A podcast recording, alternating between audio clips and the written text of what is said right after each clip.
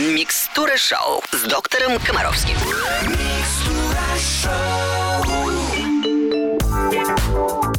слушаете «Русское радио». Я с большим удовольствием приветствую всех, кто нас поймал. Здравствуйте! Как всегда, по субботам мы встречаемся здесь в рамках программы «Микстура шоу» с доктором Комаровским. Евгений Олегович, доброе утро. Доброе утро, Аленушка. Доброе утро, наши радиослушатели. Жду вопросов, готов отвечать.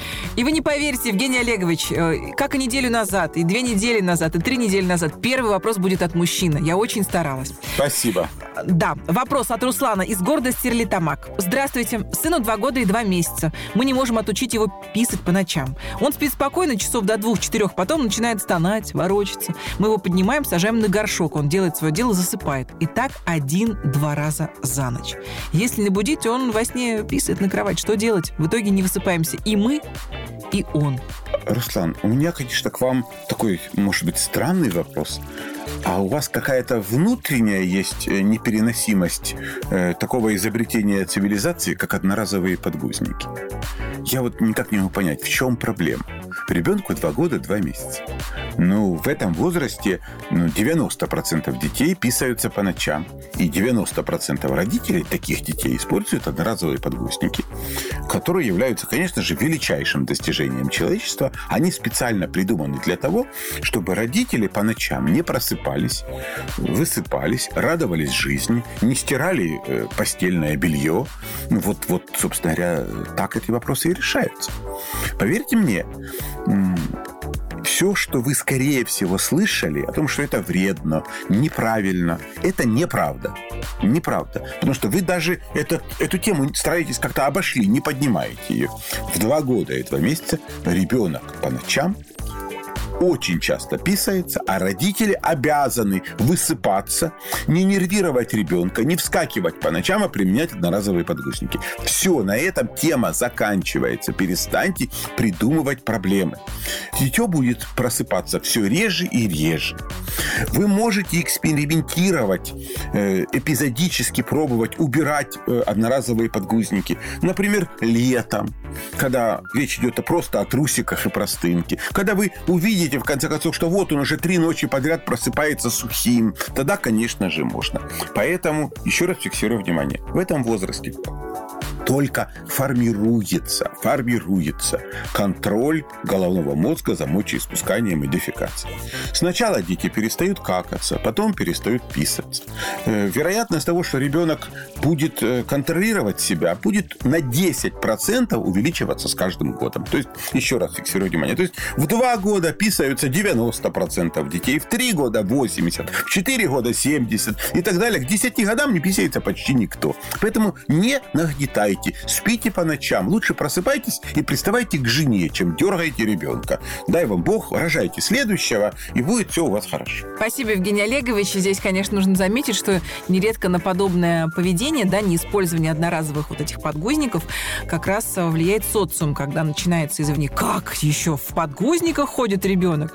И тут, конечно, уже вот несчастные родители, просыпающиеся один-два раза за ночь, страдают став жертвой общественного мнения? Мне это очень всегда трудно э, комментировать. Почему вообще общественное мнение должно определять, э, сосать нам пустышку или не сосать, пользоваться нам подгузником или не пользоваться и так далее, и так далее. Почему? Это наше право на комфортную жизнь, достойную 21 века. Почему все стремятся, чтобы родители совершали подвиги с утра до ночи? А мы с вами стремимся, имеем полное право получать мудрые советы от доктора Комаровского и вернемся в эфир через несколько минут. Микстура шоу с доктором Комаровским.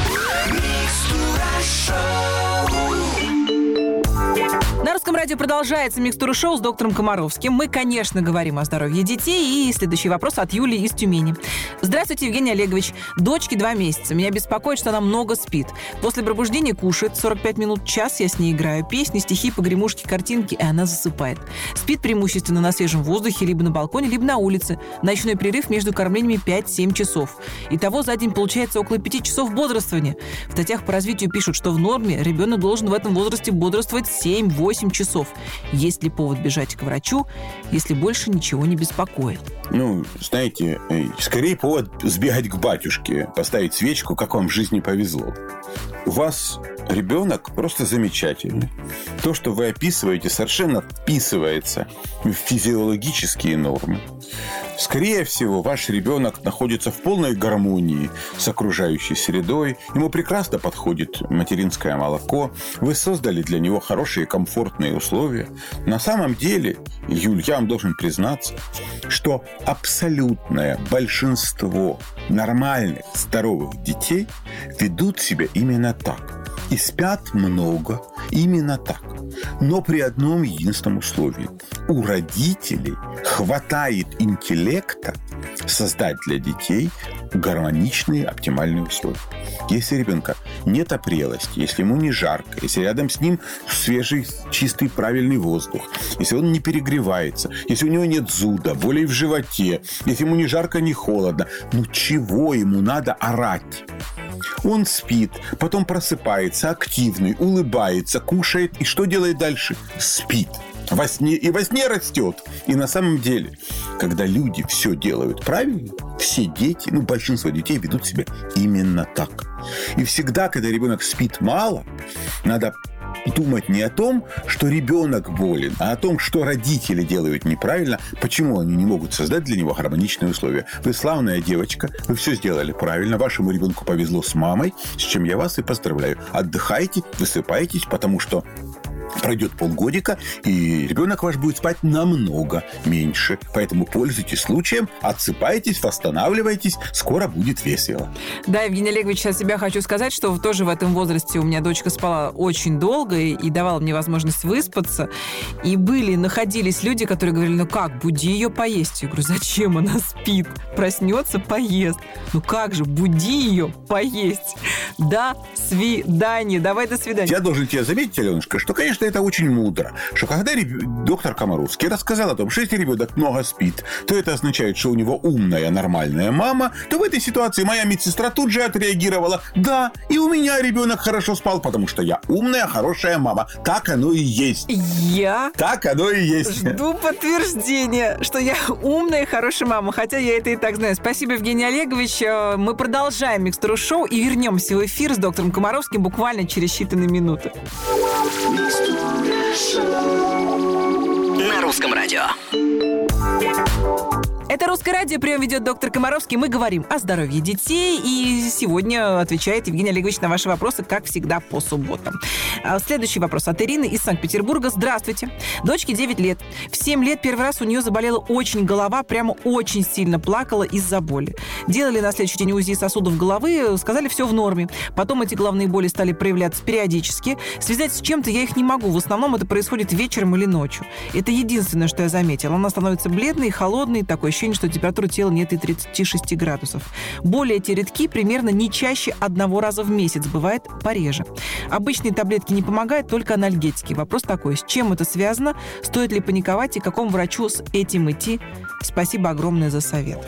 Ну, прежде всего, прежде всего, если речь идет о приступах фактически головной боли, то э, надо все-таки обращаться к нормальному педиатру, который проанализирует основные показатели здоровья и с высокой степенью вероятности поставить диагноз мигрень. То есть есть такое заболевание, называется мигрень. Это не просто головная боль, не синоним слова головная боль. Это специфическая болезнь, для лечения которой используются специфические лекарства ну, которые очень эффективны и так далее, и так далее. Но обсудить есть мигрень, есть специфические симптомы. Обычно человек э, эту боль э, предчувствует. Вот есть э, особое ощущение, когда девочка говорит, ой, что-то не так, вот сегодня у меня будет болеть голова. То есть есть некоторые симптомы, которые предшествуют появлению головной боли. Обычно такая головная боль носит локализованный односторонний характер. Но еще раз фиксирую внимание. Знать эти симптомы обязан любой педиатр, поэтому к нему и надо обращаться. Это первое. Второе, что я вам очень посоветую все-таки, самым тщательным образом анализировать, что было сутки двое до того, как это возникло. Еще раз фиксирую внимание, коль скоро бывает это примерно раз в месяц, иногда чуть реже, чуть чаще. Пожалуйста, анализируйте, что было в этот день. Иногда это может быть связано с дефицитом кислорода. Ну, например, сидела там в душной комнате. Или с эмоциональным стрессом. Или с какими-то специфическими физическими нагрузками, когда стояла на голове, или с плаванием, когда нанырялись. Ну, главное, надо попытаться проанализировать предшествующие условия. Вне всякого сомнения не помешает обследование, если это уж очень достает. Ну, а обследование в такой ситуации должно включать в обязательном порядке стандартные клинические анализы крови мочи и систематический контроль артериального давления. Это тоже очень важно. Какие-то отклонения тогда уже будем анализировать. Э, собственно говоря, вот то, с чего я рекомендую начать. Евгений Олегович, а мигрень вообще у взрослых и у детей отличается друг от друга чем-нибудь? По симптоматике не отличается очень сильно уж, и не отличается и по принципам лечения. Угу. То есть просто, как правило, стандартные препараты, такие как там парацетамол и бупрофен, могут быть неэффективны. Есть другие средства, ну, более серьезные, ими надо научиться пользоваться. И, как правило, их никогда не используют без назначения доктора. Тут надо посоветоваться. Но современные препараты для лечения мигрени чрезвычайно эффективны. Их просто надо иметь под рукой и вовремя применять. Но 9-летний ребенок – это не та ситуация, где можно обсуждать эти лекарства по радио. Согласна с вами, тем более. Спасибо большое, Евгений Олегович. Мы обязательно вернемся в эфир через несколько минут. На русском радио. Продолжается в эфире Микстура Шоу в студии Алена Бородина и наш любимый доктор Комаровский. Мы говорим о здоровье детей. И сейчас будет вопрос от Юлии из Витебска. Вы уже отвечали, Евгений Олегович, в нашей программе на похожий вопрос, но, как вы всегда говорите, замечаете, да, что аудитория растет, поэтому еще раз не помешает. Здравствуйте, Евгений Олегович. Моему сыну 4 года. Очень часто болеет простудными заболеваниями, которые сопровождаются очень сильным и сухим кашлем. Дважды был бронхит, в год переболели пневмонией. У меня есть вопрос. В нашем городе открыли сеть соляных пещер. Полезно ли их посещать? и есть ли в них какой-то смысл? Ну, смотрите, друзья мои, вне всякого сомнения, когда ребенок находится в соляной пещере, то там, как правило, абсолютно чистый воздух, без пыли, без микробов, без ничего. И вот представьте себе, что он дышит какое-то время вот таким чистым воздухом. Э, вопрос, что дальше? Что от этого изменится после того, как ребенок вылезет из этой соляной пещеры? Что для него изменится? У него станет чище квартира, в воздухе исчезнут аллергены и так далее. Что при этом поменяется? Ну да, в древние времена, когда не было лекарств, когда не было возможности э, хоть как-то человеку помочь, у человека была аллергия, и люди были вынуждены искать чистый воздух и уезжать куда-то в горы, месяцами жить в этих пещерах, ну, чтобы там, больше только в пещере он мог нормально дышать. Да? Других вариантов жизни у человека не было. С тех пор ходят слухи легенды о жутких чудодейственных свойствах соляных пещер. Этими слухами пользуются люди, которые зарабатывают на этом деньги. Вне всякого сомнения, соляная пещера не вредна. И быть в ней да на здоровье. Но вопрос в том, что она ничего не может на перспективу радикально решить. Ну, представьте себе, вы все время пьете грязную воду, допустим, да? Но у вас есть возможность в течение одного часа выпить чистую воду. Вы как-то сможете изменить свое здоровье. Вы все время питаетесь некачественными продуктами. Но у вас есть возможность раз в месяц пообедать чистой, полезной, вкусной едой. Ваше здоровье от этого изменится. Вот примерно то же самое происходит и с соляной пещерой. Вы все время совершаете некие неправильные действия. Или у вас нет возможности дышать чистым воздухом. Что изменится в жизни ребенка от того, что вы подышите час в месяц воздухом соляной пещеры? Если вы скажете, что вам, вас туда зовут бесплатно, бесплатно, я же не поверю, да. Поэтому, если, коль скоро вы вкладываете в это деньги, то, может быть, стоит вложить деньги в то, чтобы приобрести качественную климатическую технику, поставить регулятор на батарею, приобрести современный очиститель воздуха, увлажнитель, воздуха, воздуха. Да?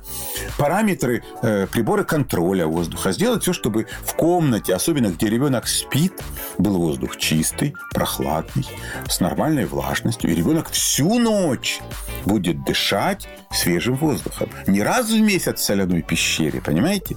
Поэтому, с моей точки зрения, эффективность соляных пещер – это не есть помощь детям – Это психотерапия родственников. Нам для ребенка ничего не жалко. Мы потратили деньги на пещеру, мы вложили в эти деньги. Я понимаю сейчас, что все, кто раскручивает этот бизнес, очень сильно осудят доктора Комаровского за то, что он такое сказал.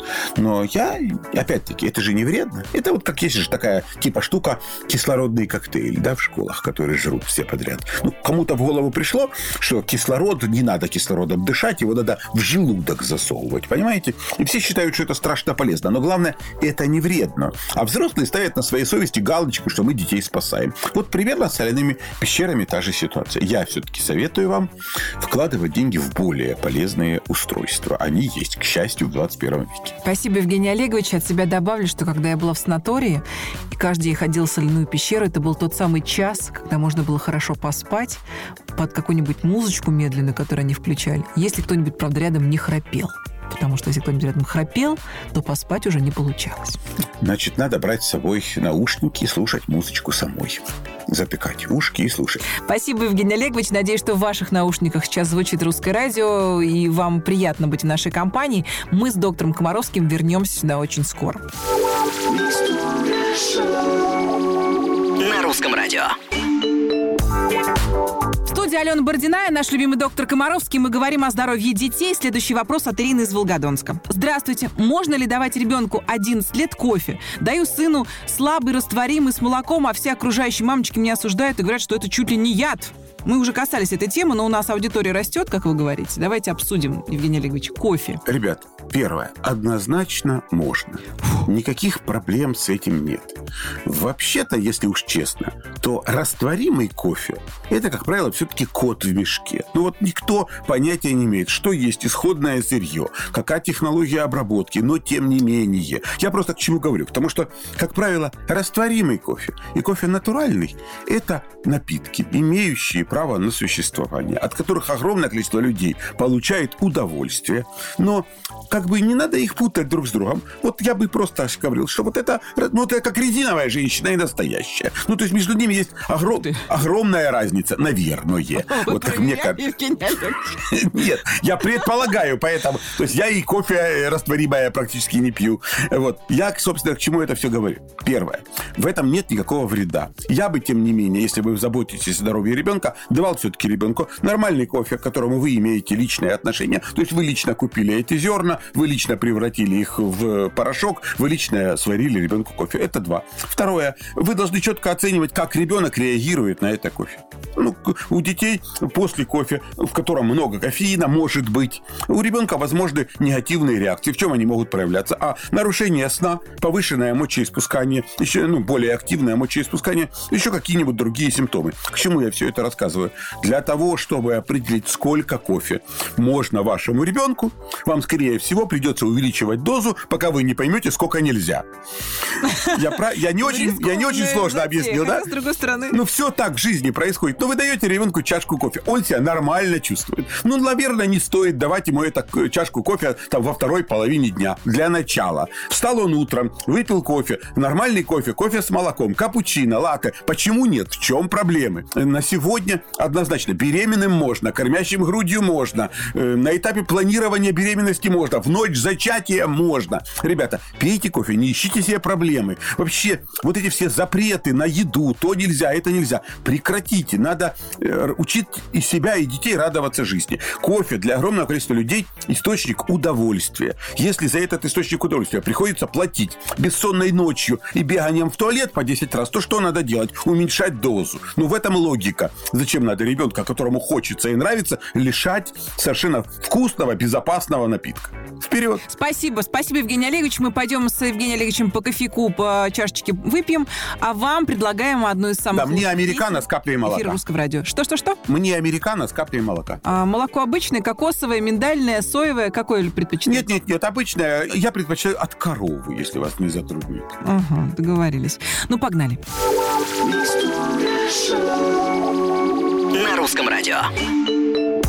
Вы слушаете «Русское радио», здесь «Микстура шоу», и традиционно по субботам мы с доктором Комаровским затрагиваем животрепещущие вопросы, часто задаваемые вопросы нашими радиослушателями и вообще вопросы, которые требуют мудрого ответа.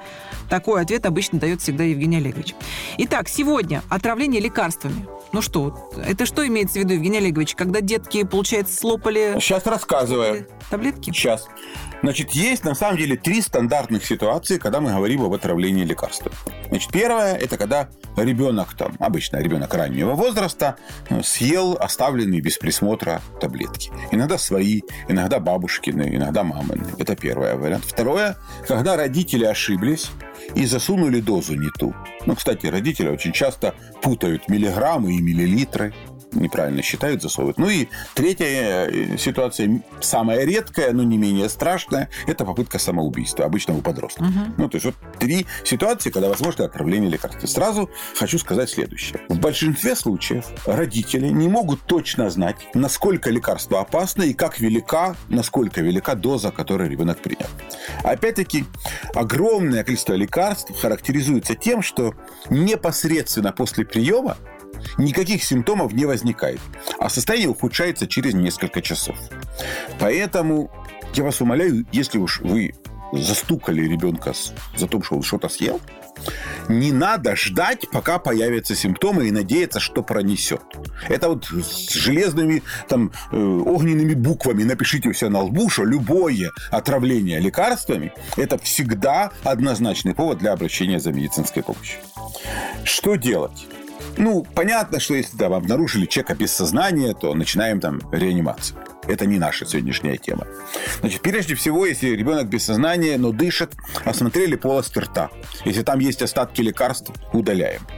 Если ребенок в сознании, и с момента, как это все произошло, прошло менее 30 минут, еще раз, менее 30 минут, надо вызвать рвоту. Ну, как это делается? Дали ребенку выпить 1-2 стакана воды или молока, после чего крепко держим и два пальца засовываем в рот, и там начинаем ими шевелить. Ну вот, вызываем рвоту. Значит, и после рвоты даем ребенку активированный уголь. Обращаю внимание на то, что с активированным углем у нас вообще беда в стране, потому что при острых отравлениях эффективная доза 1 грамм на килограмм веса. То есть сейчас вы поймете весь этот ужас, что у нас э, активированный уголь выпускается в лучшем случае в таблетках по полграмма. То есть ребенок 10 килограмм должен съесть 20 таблеток. Понимаете? Понять это невозможно, но вот он у нас выпускается так. Вот. Поэтому помните об этом. Дальше. Обращаю ваше внимание на то, что если прошло более чем полчаса, не надо вызывать рвоту. И обращаю также внимание на то, что активированный уголь более эффективен, чем рвота. То есть, если вы точно знаете, что удержать и заставить вырвать не получится, а дать активированный уголь получится, лучше сразу давайте э, ребенку активированный уголь.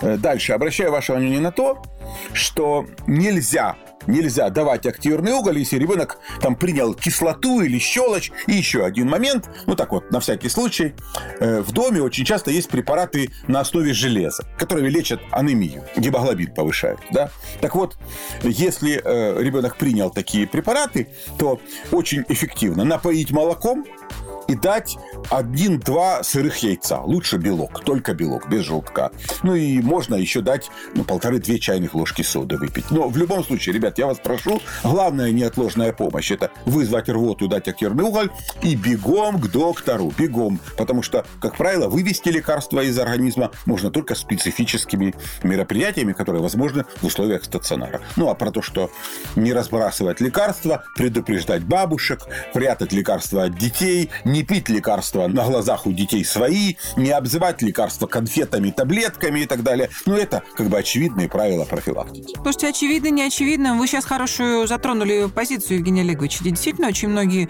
родители, когда предлагают детям выпить лекарство, выписанное врачом, говорят, давай конфетку слопаем.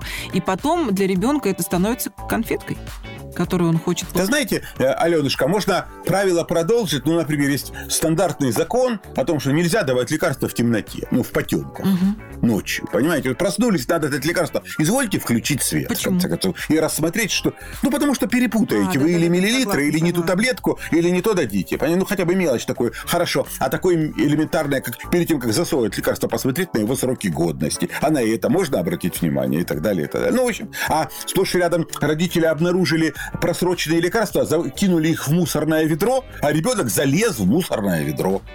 Вот на это что же надо обращать внимание? Понимаете, вот такие нюансы.